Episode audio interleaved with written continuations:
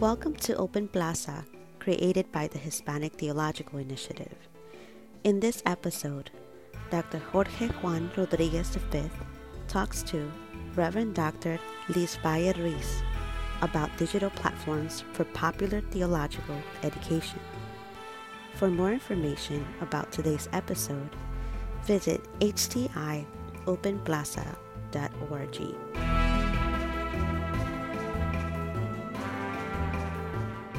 Welcome to the HTI Open Plaza podcast. My name is Dr. Jorge Juan Rodriguez V, and I'm the Associate Director for Strategic Programming at the Hispanic Summer Program and Visiting Assistant Professor of Historical Studies at Union Theological Seminary. And I'm here with my colleague, Dr. Liz Valle Ruiz. Liz, would you like to introduce yourself? Yes. Hi, everybody. My name is Reverend Dr. Liz Valle Ruiz. I teach worship and preaching at McCormick Theological Seminary in Chicago, Illinois and I'm from Puerto Rico. So, we're here today to talk about digital platforms, public scholarship, and the dissemination of theological knowledge. So, Liz, I would love to start and hear a little bit about the types of digital platforms you're using, how you got started doing that, and maybe if you have an example of some of the work that you're doing there. Well, I just started. So, this is um, very interesting for me. So that's why we are both here because I consider Jorge to be an expert and me to be a newbie. Um, I have been trying to um, go ahead and embody or implement the ideas that we hear while we are in, in, in our doctoral studies that we should have a, an online presence and have our own um, website and use social media and all of that. Um, so that's I've been trying to think how to go about that for a long time. And finally, this December, when I was about to to turn nine years old of being an ordained minister of the Word and Sacraments, I decided to invite everybody to support my beginnings in um, being a social media presence. And so I created um, created an Instagram account. I ha- I've had an Instagram account for myself for a long time, but for professional purposes, as we are, talking about here, um, I invited people to nine different ways of giving me a gift. One of them was to follow my professional Instagram accounts or my Facebook professional uh, face uh, pages, Facebook pages for professional purposes. Um, to um, come to an event that we were having in which we would like stream live from Zoom into Facebook. I also have a YouTube channel. I've had that one for a while where I put like because I'm a performer, sometimes I am I record what I perform.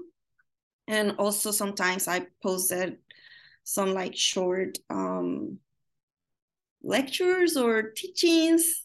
Not my preferred style of teaching, but something that sometimes is needed which brings me to you because I've seen that you teach people through short videos. Um, especially, I remember um, in these like holidays that are very problematic for Latinx communities. I've seen you like explain, or sometimes like terms. What's the difference between Hispanic and Latinx, and all of those things. So, what led you to get started, and and what platforms do you use? Yeah, so I would say that for me, I've never seen my scholarly trajectory outside of the realm of what I'll call public scholarship.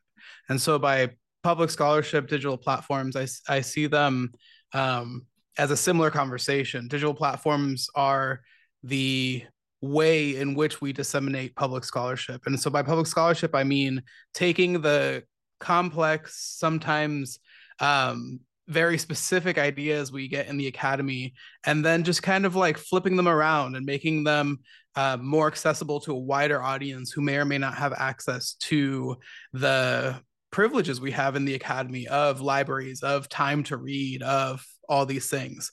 So you know i recently did a, a, video for union which is the one i think you're referencing where i had my job was i had one minute to explain where the term hispanic came from for hispanic heritage month. And so part of the work of that is I've spent a lot of time, many years, um, doing public scholarship and seeking training in public scholarship also. So I was an, an, alum of Sacred Writes, which is a, a program that trains scholars of religion how to do public scholarship. Um, and I've done some consulting work with them since then. But one thing that always stuck out to me of that training was no matter what kind of public scholarship you do, if you have one minute or 30 seconds or 500 words or three hours what is the one thing you want people to walk away with? And that's kind of shaped how i've approached a lot of the platforms i use. So you know on my own i have a twitter account that i've had for years and uh, instagram although my instagram is mostly memes and dog pics which is just the most blessed place uh, i have encountered digitally. Um, but i also have published for many um, publications Truthout latino rebels etc um, i have my own medium page uh, and my own website. And for me in all of these things uh, the question has always been if I have the privilege and access to be in the academy and to spend so much time learning, um, how can I take this knowledge and make it legible, accessible, um, and really democratize it for folks who can't be in the academy for a variety of reasons, including but not limited to institutional racism and all the other realities that happen in the academy. So I think for me, that's part of what drew me there. And in many respects, I my struggle was more so that I knew very early on I didn't want to pursue a tenure track job.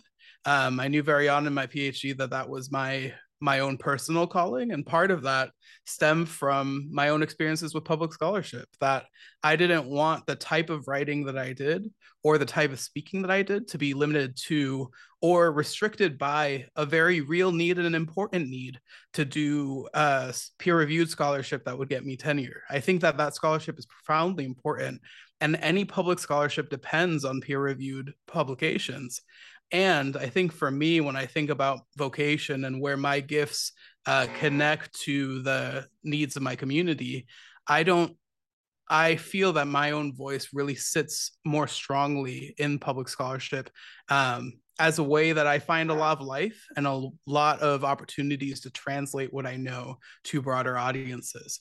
So, Liz, one question I wanted to ask you is that when you started your reflection, one thing that you said was that it's taking you a, a while to get into digital platforms and into doing this type of um, scholarly engagement across these new venues. I'm wondering if you could tell me a little bit more about um, if it was hesitancy before, if it was you wanted to learn more before jumping in, what pushed you over the edge to actually engage these? Well, before it was definitely, um, I would say both and more like hesitancy because I I don't feel I feel that technology is kind of like um like not in my natural skill set. It's something that I have to be very intentional about learning. And so I wanted to learn before actually doing it. And I I still think that I'm not um as I said, I'm not an expert and I'm still learning. I'm not sure what pushed me over the edge other than um, I cannot keep waiting, you know, like, oh, I think it has to do with what you were saying about like, um, you know, we have to publish books. And and a friend reminded me when I pitched my first book, the publisher is going to check out my social media presence and count how many like followers I have and all of this stuff, how many likes and all these things. And I thought, well, I guess I must, right? Even though I do know scholars that do not um, have a strong like multimedia presence online digitally, which I have a question for you about like what's the difference between like an app and a platform and all of those things. But um, to to finish um, with this line of thought, so it was it was that sense of urgency of like, oh my God, I'm about to have like my tenure track review and I have to have like some presence and numbers and all of this. But I, I think most importantly, because those that those calls that I made back in November in preparation for the December events were not so much for my lizvalle.com stuff, but they were for something that has been in my heart for 20 something years so it has to do with my sense of call. And you mentioned your sense of call and you have you you use the phrase public scholarship. I love that phrase. Um, some people call it theological activists right? Uh, um, activists theological activists because you're in the public square sharing your theological knowledge. And i have been doing that my whole life even though even though i had not like a formal training but I used to do it like literally in the public squares. Like I'm not kidding. I would go and perform in public squares in Puerto Rico um, after with people. I've never done it by myself. Um, so I had a theater troupe, but then you know, COVID accelerated. I think the development of the use of um, digital tools and and so it's like we don't have a choice. Like really this is where people are and especially the digital natives and we need to learn. So here we go. Ready or not here we go. And so um and and i as a as a scholar that studies um worship now worship most most churches have now a component of doing worship online.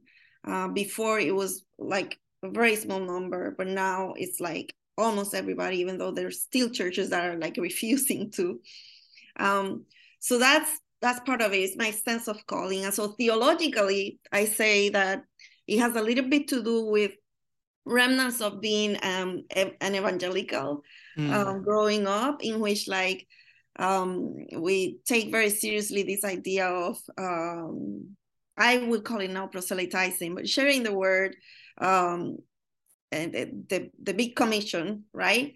And and the idea of the incarnation. So theologically, I still tie it to the idea of the incarnation that we um, translate the gospel or embody or package the gospel in the ways that this that society speak, that the languages that society speak. And right now, there's a lot of that online. So we we must. And so this takes me to say, and I will probably repeat it, that diverse digital platforms are an excellent tool for scholars to provide popular and accessible theological education. It's like having another set of students out there in the world rather than in our classrooms.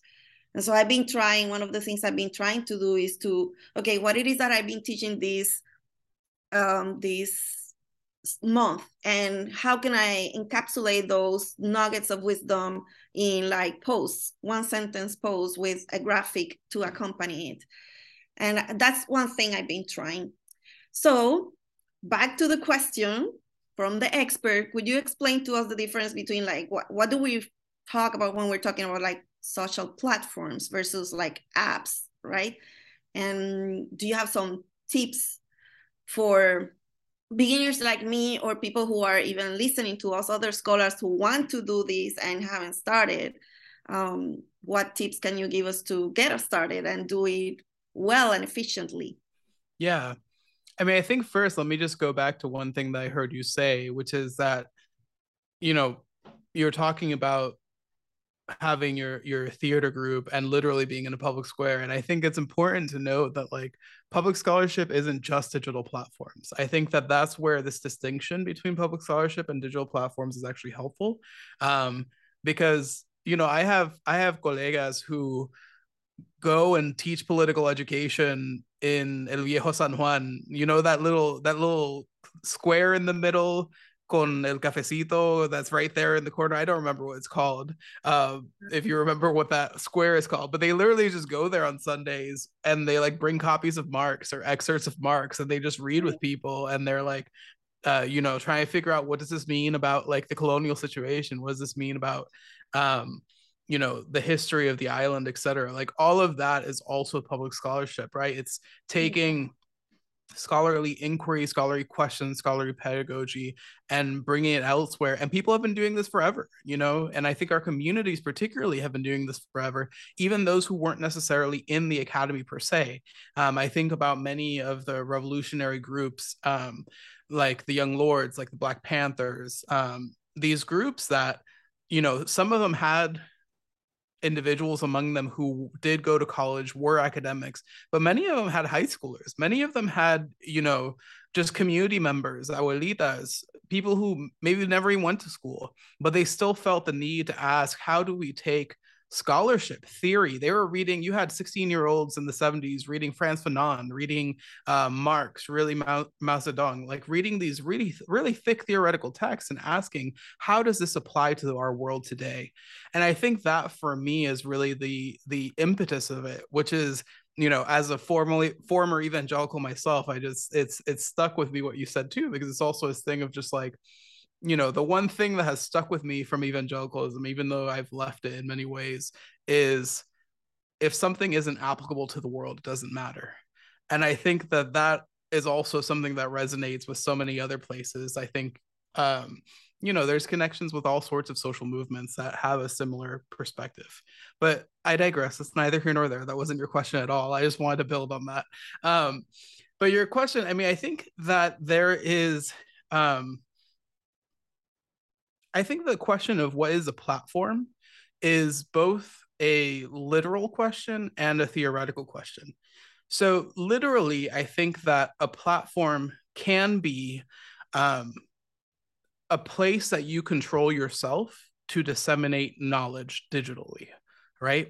So, I often think about a platform literally in that way being like your own website where you're publishing your own material that is your material and people go back to your website for this curated collection of your work versus an app which is um, something like twitter where you're sharing it but you aren't necessarily controlling how it looks how it's formatted right you're yes you can share uh, edit some things, but in general, you're using someone else's technology. Whereas in a website, you can curate a whole visual experience, right? But I also think platform is a more theoretical term that I think is important to sit with, right? Because I think platform isn't just is there a digital space you use? Platform is do you have a voice that is recognized publicly and that such that when you say something, people listen, right? And so you can have a platform and really all these different places, your website, your Twitter, your Instagram, etc., are just tools to use your voice to advance a message that allows other people to engage and be able to listen. And so I think that for me, then, in terms of where do we get started, I think part of the question is twofold. One is, why do you want to do this to begin with? Right? I think you, everyone needs to have, especially scholars, need to have a serious conversation about what is it that's driving them to do public scholarship, to use digital platforms in diverse ways, to try to cultivate and create a platform that can impact the world for good. Um, and part of the reason it's important to ask that question is because doing this work inherently has risks associated, right? If you're on the tenure clock, for example, it might be that someone on your tenure committee doesn't see this work as legitimate, legible scholarship, and that might affect your ability to get tenure, right? So you have to ask if I'm doing this work, what is the net good I'm pushing for that outweighs the possible risks associated?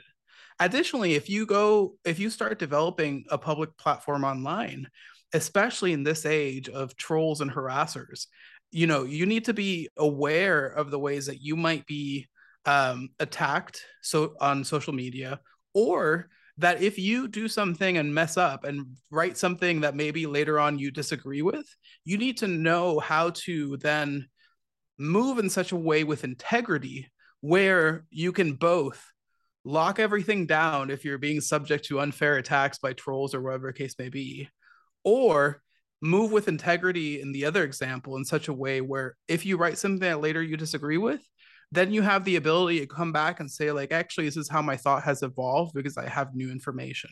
So i think all of these things go back to this question of why are you doing this to begin with? So that's one. And two shortly is how right?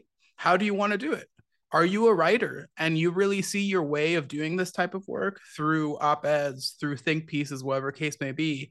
And do you want those to be hosted on your own website that doesn't have the parameters of a publication? Or do you want to write for Truthout and have that audience also uh, talked about for the washington post for your local newspaper? Or are you more about you know creative visual things? So you want to design graphics that go on instagram and cultivate a platform there or you want to create the dopest tiktok account right? Like whatever the tool is i think that the that is to me a secondary question. The how is a secondary question to the why. Why are you doing this to begin with? And what are you willing to negotiate through having a public platform um, in order to push the net good in the world that you see is necessary? That's awesome. Thank you very much. I'm glad that i went back to the sense of call because um, at the end of the day that's why i agreed to do this this podcast with you because um, I am very committed to popular education, and I know that there are lots of people out there that have theological questions but do not have the means or the interest or the energy to go to a seminary to get answers to those questions. And and we we are perfect bridges between um, all that knowledge that has been um, generated in academic spaces and we can share with the whole world in different ways as you said like in the plaza reading together or online or in different ways. So thank you for teaching us that. And so that's why i want my colleagues or whoever is listening to this that um, these digital platforms are good spaces for us to teach for us to um, share and disseminate theological knowledge. And I want to emphasize that the the way to go about it is to first figure out your why and then um, think later about the how.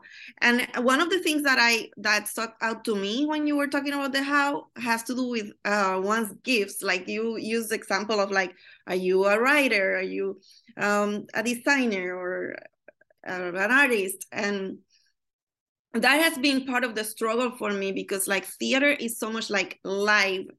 And people you, you, know when you record and i said i've been recording um my theater plays it's not the same. It can be boring to death to see a recording um, of a theater play now video recording that was designed in that way is a different it's a different genre it's a different art and so i've been having to learn how to do that um, and and produce videos that were designed as videos right?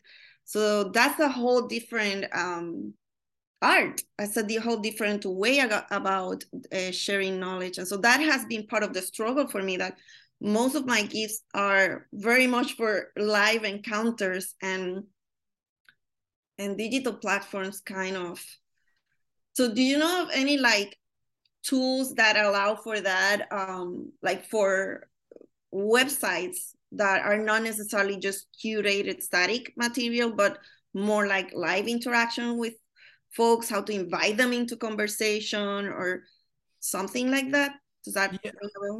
Yeah, no, I've definitely seen websites. I mean, I'm a historian, right? So I've definitely seen websites, for example, that have like interactive timelines as one way of doing it, right? Where that invite people to like put in some of their important days whether it be their birthday or whatever case may be and then their their own timeline becomes part of a broader timeline uh, about the civil rights movement or about you know world wars or whatever case may be. And so it's a way of inviting people digitally to actually see how they themselves are situated in a broader history which is the pedagogical point of this type of public public curation um, through a digital medium. But you know i was going to ask you because i feel like one of the things I hear you saying also is that different forms of public scholarship or public art have to have different mediums of engagement both on the front end and on the back end. So what I mean by that is that I'm not an artist in that way at all. So um I'm very much deferring to your expertise and speaking uh, with very little experience. But part of what I'm hearing in your discussion here is that if you were going to do you, or rather, that you could functionally do the same play two completely different ways for different audiences. So, how you would do it for an audience that's right there with you would require a completely different curation from a videography that is maybe in the play or you know not just recording it from the outside but actually part of it facilitating that type of visual engagement so that digital audience can see and feel part of the play itself. And i'm wondering what opportunities you see for that different type of curation where it's not just that you're doing a live performance and recording it but rather that you're thinking intentionally about how the videography itself is geared towards a digital audience that when they're watching it from wherever they are watching it from they themselves become part of it because it was designed from the beginning to include them within that mode. Does that make sense the question? Yes the, the question does make sense and i think i'll have to think further about it. I, I can I can tell you where I am right now, but the question itself invite me to keep growing um, on that aspect. So I do have um, a bachelor's degree in in education, uh, major in theater from the University of Puerto Rico, Rio Piedras campus, and they teach us what one of the basic things regarding acting is you don't act the same way in a theater than in than for TV, right? Right. Uh, one example, just briefly, um, in the theater you have to project not only voice but also movement because mm. you need the movement and the voice have to be clear to the person who is sitting in the very last row. Now, TV is the opposite because the camera is right there on you. Yeah. So even even the the any tiny movement, any whisper can be captured by the microphone and the and the camera. So that's just an example of how they are different. Um, and then the thing that I have been um, struggling with on how to move um, my performing arts to to digital platforms, which I've I've always refused to do because it's not the same art. I'm not attracted to that art, to to to film or to video. Um, is the the presence of the audience. So in the theater, you can sense that. You can sense the audience's reaction, and even if you play the same play, if you perform the same play to the very same audience twice because it's live, it's never gonna be the same one. This yeah. is like, We know this, and preachers know this, and speakers, public speakers know it. If they if they give the very same lecture, unless unless it is recorded, it's never gonna be the same. Yeah. You know, so the recording is always gonna be the same, but but if you're live, you're not making the exact same pauses in the exact same places. And even if it's the same audience, they're not going to react in the very same ways. And so in theater, you you need to be aware of the responses and adapt to that. Like if people are laughing or clapping too loud, you need to pause long enough for them to be able to le- hear the next line, right? Mm-hmm. That doesn't happen in video or film. Um, so some of the things that I have done uh, for example, I've been um, experimenting with uh, the art of burlesque as a means for preaching. Mm-hmm. So was to bring the camera in for things that are for the key moments in the plot that I really want people to to focus on. And so um, I I did a burlesque piece for a live audience in a very small, like in a classroom literally uh, think of Sunday Bible school classrooms. Mm-hmm. That's the size of the room that we were in.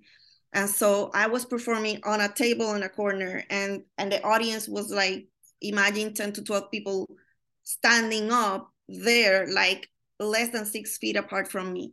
And then I wanted to record that, but no, knowing all of these things we've been talking about, what I did was like um, I had several cameras to take the same thing from different angles. So I just mm. like drew from all the experience of, of going to the, to the movie theater. And, yeah. and like, what do they do? You know, you have like wide shots, you have like, and I'm not trained in the art of film. So, but intuitively, that's what I did. And one of the ways in which I wanted the audience to be, to feeling that they were involved was to look at the camera literally, like at one point, uh, in the live edition, I had the audience um, somebody from the audience open handcuffs that I was wearing. Hmm. So I did that to the camera. Instead of giving the key to a person, there's no person there. I gave the key to the camera and and kind of showed the handcuffs so they can imagine that they are the ones um, who I am asking for help to get out of these handcuffs, right? So that's one example that come to mind on how I have played with with this difference in the medium, in the media, but also how I have played with how to call in the audience and integrate them into the into the static curated yeah. art that videography is. Yes. Yeah. Yeah, and I think two things that stand out to me from what you're saying are one that part of what we need to think about when we're doing um, using digital platforms to do our type of public scholarship, public theology, whatever we want to call it, is how the method of delivery changes and challenges the content we're trying to present. And I think that I often I use those two words, content delivery, in part because those are key terms that I use when I teach. So in all of my classes, I have um, a public speaking component, whether it be a lecture or a presentation. And actually, in a lot of my classes, I also have them do public scholarship assignments. So in this course I'm teaching right now on Latinx religious activism, students have to write either write a 500 word op-ed or do a two minute TikTok about a figure, event, or movement that we're studying in class and their relationship with religion. And part of the goal of the assignment is that it's a few things. One of them is public scholarship forces you to figure out how to say a lot in a little bit of time, right? Mm-hmm. So you can't necessarily give the whole introduction to a whole field as you could in an opening lecture or in an 8,000 word academic article. Rather, the goal is to give people an invitation to study more, an invitation to reflect on their own life, right? And as a result, part of the question that I want students to reflect on in these twofold ideas of content and delivery is content. What is the point or what is the argument or what is their what is the narration that the person is trying to give you? And delivery is both. How did the delivery uh, impact and influence the content that we received but also how did the delivery place limitations on the type of content we could receive right so when we're thinking on these two registers, I think it's important to always ask how is it that we can also think about the ways that our delivery is going to change based on the technology that we're using. And I think that your example of like putting multiple cameras and putting the handcuffs right up to the camera is a great example of this, right? Because if you're in person, even if the content is similar, the delivery is going to be completely different when you have a live audience. Now, the second thing that I was thinking about as you were talking too was the the importance of thinking outside the idea of the individual scholar. So I think a lot of times how we've been presented public scholarship historically has been around the figure of the public intellectual, whereby the public intellectual is this like larger than life figure that's called upon to speak on all sorts of topics, right? But in reality, there's all these other relationships behind that scholar that's helping them be able to do that that performance publicly, right? Whether it be a public speaking performance, whether it be a, a art piece, whatever case may be. And I think it's important for us to reflect on not just what are what are our giftings and the ways that we can contribute to community through this way but also in what places do we have to build community with others whose giftings also come alongside ours. So for me for example i am not a visual artist. It's just not what i do. I i part of the reason that i love my partner is because she is able to take a space and make it look gorgeous and i just mm-hmm. and make it feel like home right mm-hmm. like make it feel give it an affect give space an affect through how it's decorated how it's the colors that are chosen the the scenes that are are are put in place in the room the ways things are organized i i just don't have that gift my mind doesn't work that way so what i've had to do over the years is always come alongside people who do have that gift so for example my website i partnered with this uh, organization um, called the the goodness gracious, I'm blanking on their name, the Feminist Collective, um, that empowers women to learn how to code and build do website design. Mm-hmm. And um, I came alongside them because my friend owns the business, and part of what my friend asked me when we were starting the design, she was like, "Why do you want to work with us?" and um, what do you hope to get out of this partnership? And I told her, I want to work with you because I think that a website is important for the type of impact I want to have in the type of work that I do. But I have no idea how to do this, not just technically, because I do know HTML, but I don't know how to do this in terms of like curating a digital space that f- evokes feeling as soon as someone opens it and then her second question was her second question was how do you want people to feel when they mm-hmm. open your website and i told her i said i want them to feel like home mm-hmm. and i told her i don't know what that looks like or what that is like at all. I'm just telling you the things that i you asked me to talk about my feelings and so i'm talking about my feelings um and the ways that art evokes that. And she created a website with a color palette that's you enter and it's calm. It's a font that's calm. The images that uh, my partner's a photographer she took these photos and what i love about her photography is that she's able to to capture affect i feel like there's a lot of uh, photography especially professional photography that's just like a blank headshot whatever the case may be but you don't know anything about anyone's personality through the photo. Um and so i wanted to you know work with my partner not just because she's my partner but because of the ways that she can a- capture feeling through photos. All which is to say the point i'm making is that like that's not my strength but mm-hmm. i am blessed to be surrounded by people for whom that is their strength and so part of the work of digital platforms of public scholarship is also asking where where do i thrive and where do I need to build with other people who thrive in other ways so that together we can cultivate a, a, community that's able to create a platform in that theoretical sense, that's able to create a message that invites people into a greater work. Um, yeah, so I'm wondering, what do you think about that, especially as you're thinking about your own work and transitioning from these live performances, or not transitioning, but rather engaging uh-huh. these live per- yeah engaging these live performances and then engaging digital performances? Yes um i love that you are going back to to the gifts of the person right? Like you're acknowledging your own um your strength and your the absences right? Like i, I was saying before my own as well and i love that because one of that, that's one of the things that i um that i emphasize in in all of my teaching is um th- that we're diverse, right? Like that we all have different gifts. And so, how can we draw from our best gifts to communicate whatever it is that we want to communicate? And so, that is very liberating for me to hear. So, that there is a way in which I can use digital platforms and still be drawing on my best skills and gifts.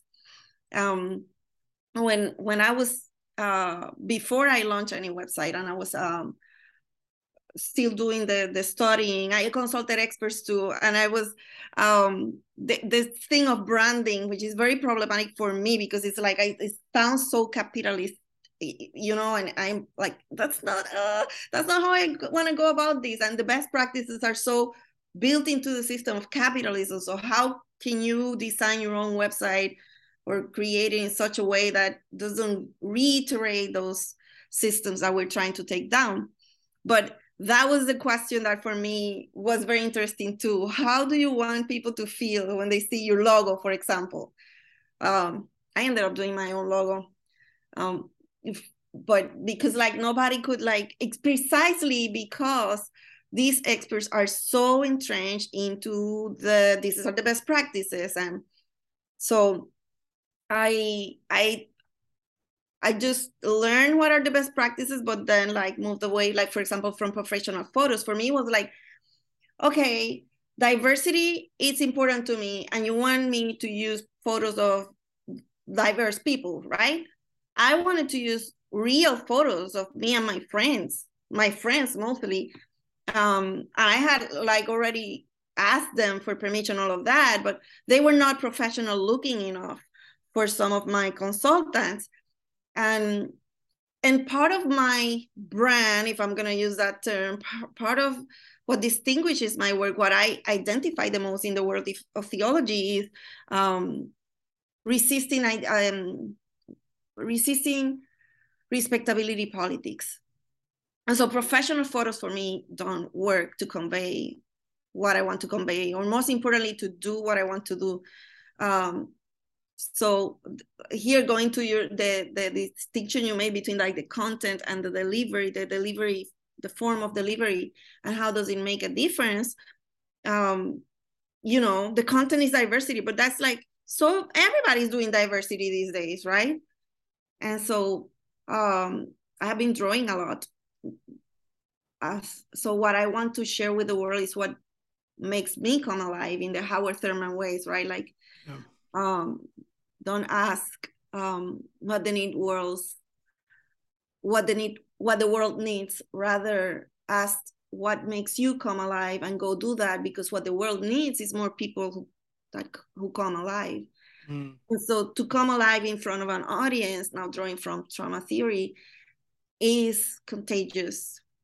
Um, people can come alive too with you when they see you come alive and and they also can imitate that. Instead of imitating you they feel liberated to be themselves. If they see you being yourself they feel liberated to be in themselves. So the the other story that comes to mind came to mind when you were speaking was um, this engagement with the with the students eh, or mm. the audience in some cases right? Like i too one because i'm a practical theologian they all there's always a, a project they have to come up with and so that has been a challenge. And so now using your definition of platform this summer the past summer or summer of 2022 i taught some courses. Uh, while on sabbatical i taught um, not in seminaries i just created my own courses and tried them with community. Some of them were actually requested by the community and one of the courses that I um, taught was on feminist and queer theology in Spanish with a community, with a queer community in Puebla, Mexico. And they were the ones who asked this because of the work I, I was doing with Teología Sin Vergüenza, a podcast um, in which it's also the same idea. It's like sharing theological education uh, with a broader audience, in that case, very particular. So, and it's in Spanish.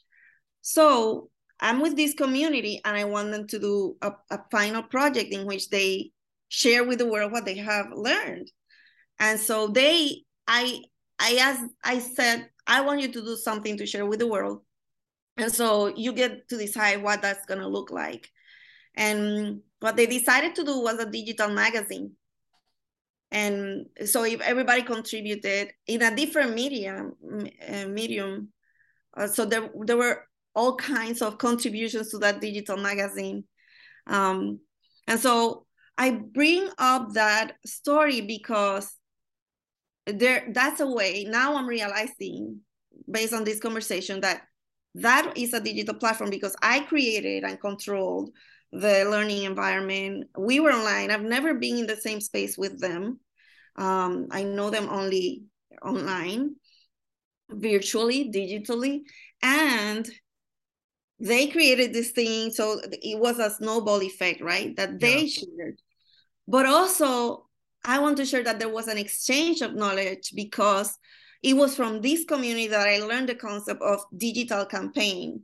Like every now and then they organize themselves to do a digital campaign around a specific issue. It can be like um, uh, people's rights to decide over their own bodies or it can be marriage equality or um, protests against um, conversion therapy. you know things that are affecting the communities and so they for a certain number of weeks they are gonna regularly post about this and usually they look like like posts like just a, a background with a hashtag and and the and quotes and sometimes they have videos from different persons that they create before they they begin the digital campaign. And so i was trying to do that too for these events that happen in december to celebrate my nine my ninth my ninth anniversary of ordination. So i did a nine week countdown to the event but it was a digital campaign around uh, normalizing diversity and so I use my newly acquired skills of drawing mm. to illustrate um, one each one of the nine phrases that were leading down to um, the event in which we gather. And then we presented diverse means of communication from different artists, theologians, activists. Um, and so those are ways in which I'm adapting and playing with the possibilities here. Uh, and yes, thank you for pointing out I'm not transitioning as in leaving behind, right. but as in um, I'm expanding the classroom, right? And expanding yeah. the, the world of possibilities of who can be uh, my students, but not as uh, what Paulo Freire called banking education. It's not my preferred delivery content delivery method is not lecturing and so that interactive um, aspect of teaching and learning has been a challenge but clearly from this conversation i can take away that i have been doing it uh, more or less well um, the, within the opportunities that we have so yeah. i'm glad for for you to mention that and i want to continue to encourage our listeners um, then to find ways to use digital platform to share their theological knowledge with the world. And first of all find out your why and then second the why uh, try to use your your own gifts and and see how can your own gifts play within this world. And as um, jorge stories taught us the gifts that you don't have you can always find partners. Um, to create beautiful things between uh, more than one person to share to share the theological knowledge online and through different digital platforms. Yeah. Well, why why use different digital platforms? I think that the different digital platforms comes back to the delivery question right? Different platforms are going to provide you space to do different things. So um i'll give you an example if you write, if you're a writer, right? Um, and you want there are times where you might want to submit something to a publication like a Truthout or a New York Times because you want to reach that audience, the audience of that readership. But in doing so, you have to inherently re, um, engage their publication guidelines, which means you're limited to the type of article you're writing, how long it is, the conventions of your writing. And that might be worth it for you at that time because the type of work you want to put out in the world in order to influence a particular audience is going to fit with that platform, right? Um, but there's other times when actually you want to write more creatively. So I actually really like um, creative nonfiction, and I myself, how my favorite types of writing that I do are always something that engages story and then theory and then history and then comes to a so what it's kind of like a very basic formula i have in my head um, but that type of more long form writing often there aren't a lot of platforms out there for the types of audiences i want to want to engage. And so i use my own platforms in this case medium which is a technology but is a technology for a blog that i think is very helpful because it's easier to share. So that's why i use that um, in order to publish it within my own guidelines which is whatever I want to do that day, right? Um, I'm not limited to the conventions of a publication.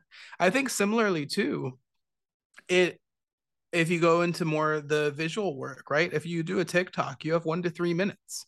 So you might use that because you actually want to, in one to three minutes, create a story that's easy to share, that's easy to digest, that's maybe funny, that uses backgrounds, that uses images.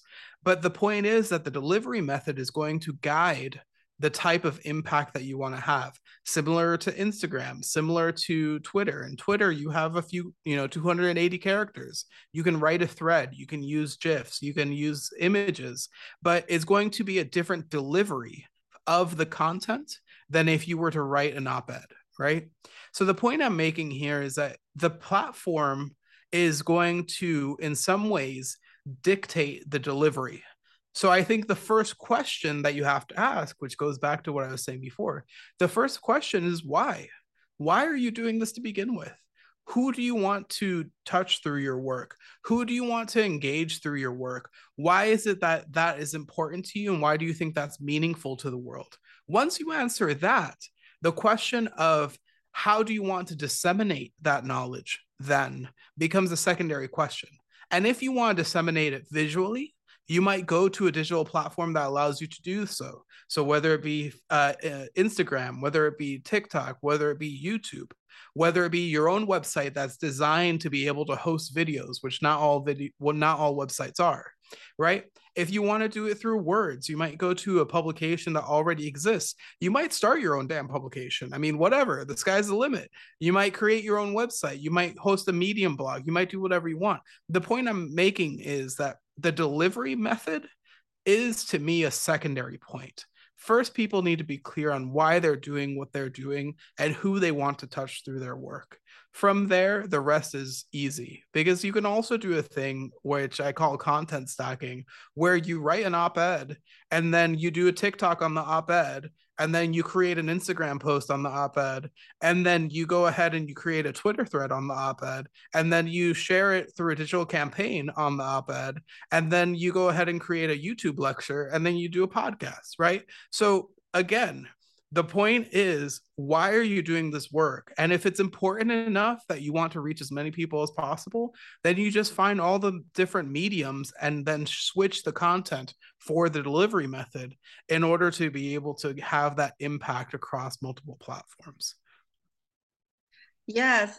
So there is a connection between the so what i'm hearing is like the delivery is your guidance because once you know what it is that you want to say and what you want to accomplish then you find the right delivery method for that right? To to, to do that.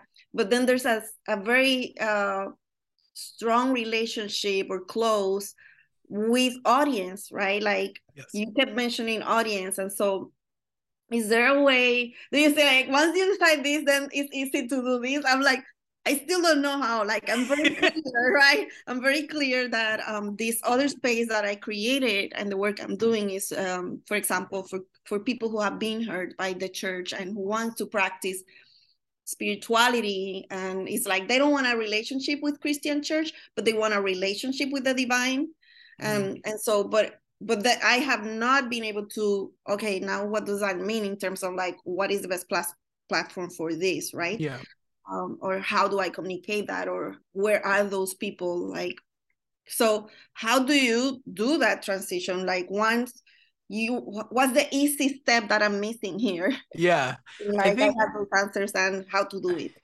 you know there's this um book uh it's called I have it here somewhere. It's called Getting It Published. And it's a book literally on how do you publish books. Um, and there's this line in the introduction that I read that has really stuck with me, which is that the difference between a writer and someone who writes is that a someone who writes says, I am writing about X topic.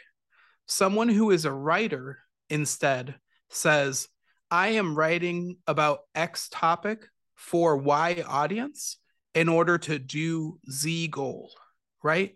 So the distinction here is that the reason I talk about audience so much is because audience is central to the why, right? When I'm doing something that when I'm writing an op-ed where I really want to impact progressive liberals in New York City, I am writing in a different way. I'm writing in a way that uses language that's familiar to them. I'm assuming many of them are college educated. I'm assuming many of them are uh, liberal or progressive. I'm assuming many of them um, have certain values and reject certain things, right? So I'm using those types of uh, conventions of language to appeal to them. Um, but I'm also writing in such a way where I want to challenge the assumptions that they themselves have, right? That means, by definition, that my op ed isn't for everyone. It's not designed to be for everyone. It's designed to be for a particular audience. I think the same is true all over the place, right? When I was leading a political education class or doing a, a facilitation on the Young Lords at the People's Church in East Harlem uh, back in May, I wasn't facilitating that in the same way that I was I would facilitate it in my classroom, right? Mm-hmm. Because in my classroom, I'm leading and I'm asking how, even though the content is exactly the same, we're using the same documentary, the same readings, but in my classroom, I'm pushing them of how do we become better historians. In this class, in this facilitation with a community, I'm asking why does this matter to this community now, right? And as a result, the questions I'm asking in that public facilitation are completely different. The way I'm engaging with the community is completely different. The way I'm establishing my authority as a teacher in the community is completely different. So again, the the link I think for me is to make the distinction that is asked in that in that book of getting it published, which is um not just what am I writing, what am I speaking, what am I posting about, but for whom? And this necessarily means that not everything you do is going to be for everyone. Mm-hmm. And I think to me, this really connects. And I, I know our time is coming to a close, but I think this really connects to something that James Cone taught me when he was alive. May he rest in peace. But one thing he talked about, and you know, James Cone in many ways, one of the founders of Black liberation theology that um, passed away a few years ago one thing he said was the idea of the universal is a farce. Yeah. Instead, we need to ask how does the particular speak to the universal? Mm. Connecting that to this question of public scholarship, when you're asking about audience, you necessarily need to have a targeted uh, delivery of content for a specific audience. That means that the TikTok you make might not be for everyone. Not everyone is going to find it relatable. But perhaps, perhaps by having it targeted to an audience, the particular, you might be able to reach more people because mm-hmm. more people will be able to engage it, understanding that it's not for them. But how can I still understand and draw something out of this, right? So thinking about your audience, about you know folks who are um, disaffected, disillusioned by the church, right? That is a particular audience and we could get even more specific of like is it, are they spanish speakers? Are they latin americans? Are they from the us whatever the case may be? Irrespective by having that specific audience in mind it means that your scholarship your public scholarship is going to be geared in a conversation with them. And mm-hmm. i bet what will happen is that as you promote it to your primary audience and engage your primary audience other audiences are come along going to come alongside and say you know what? I don't necessarily identify with this one part of this but i do find a lot of value in these things because it connects to my experience in this way. So again the point is that from the particular we can start poking towards the linkages that bring the possibility of the not so much the universal but the possibility of interconnectedness. I think that's a better framing. Mm-hmm. so the the easy jumping point for me is not just what am I writing, what am I posting, what am I creating, but for whom. And being specific about that for whom is central to doing work that I think is more impactful um, and more real, more genuine. Because if we are writing just for everyone, we actually end up writing for no one. It's more impactful to have a conversation with a specific community in mind and invite that community to further conversation because last thing I'll say, this connects back to that thing of having integrity as a public scholar. If that same community you're speaking to says, hey, actually, I think you missed the mark here, right? I think that you wrote something, you said something that I think we actually really disagree with. And you come around and say, like, actually, I definitely see where you're coming from. I see where my art might have promoted ideas that I don't necessarily agree with. I see where my op ed promoted things that um, I don't necessarily agree with because I have this new knowledge from the community. Then you have the integrity to be able to respond to the community, again, your audience, and say, actually, this is where I've grown and changed because I'm speaking with an audience that I'm in community with, right? And through that back and forth, we're able to cultivate a voice and a platform that isn't just us as individual public intellectuals, but rather coming alongside and raising up the public intellect of the entire community for a conversation that is outside of ourselves, but that can hopefully help promote a better world. That's awesome.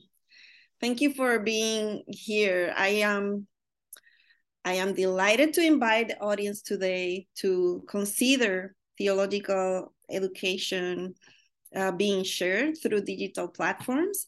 Um, I am thankful for Jorge, who uses the language of public scholar, and for Liz, who uses the language of popular educator, and for the connections uh, between our work, the similarities as people who are concerned with sharing this knowledge to build community, to center the community and the interrelationships of the, that community rather than the individual scholar. That's amazing. Thank you. Yeah, absolutely. And thank you for this conversation. And I want to thank all of those who joined us here today. It's been great to talk about this uh, conversation. And um, I'm happy to be with you, Liz. Thank you so much.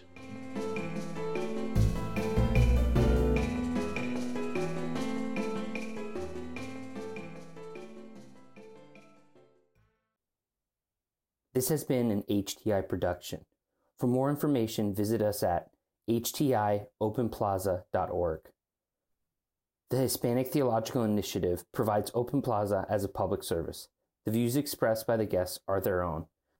Their appearance on this program or any reference to a specific product or entity they represent does not constitute an endorsement or recommendation by HTI.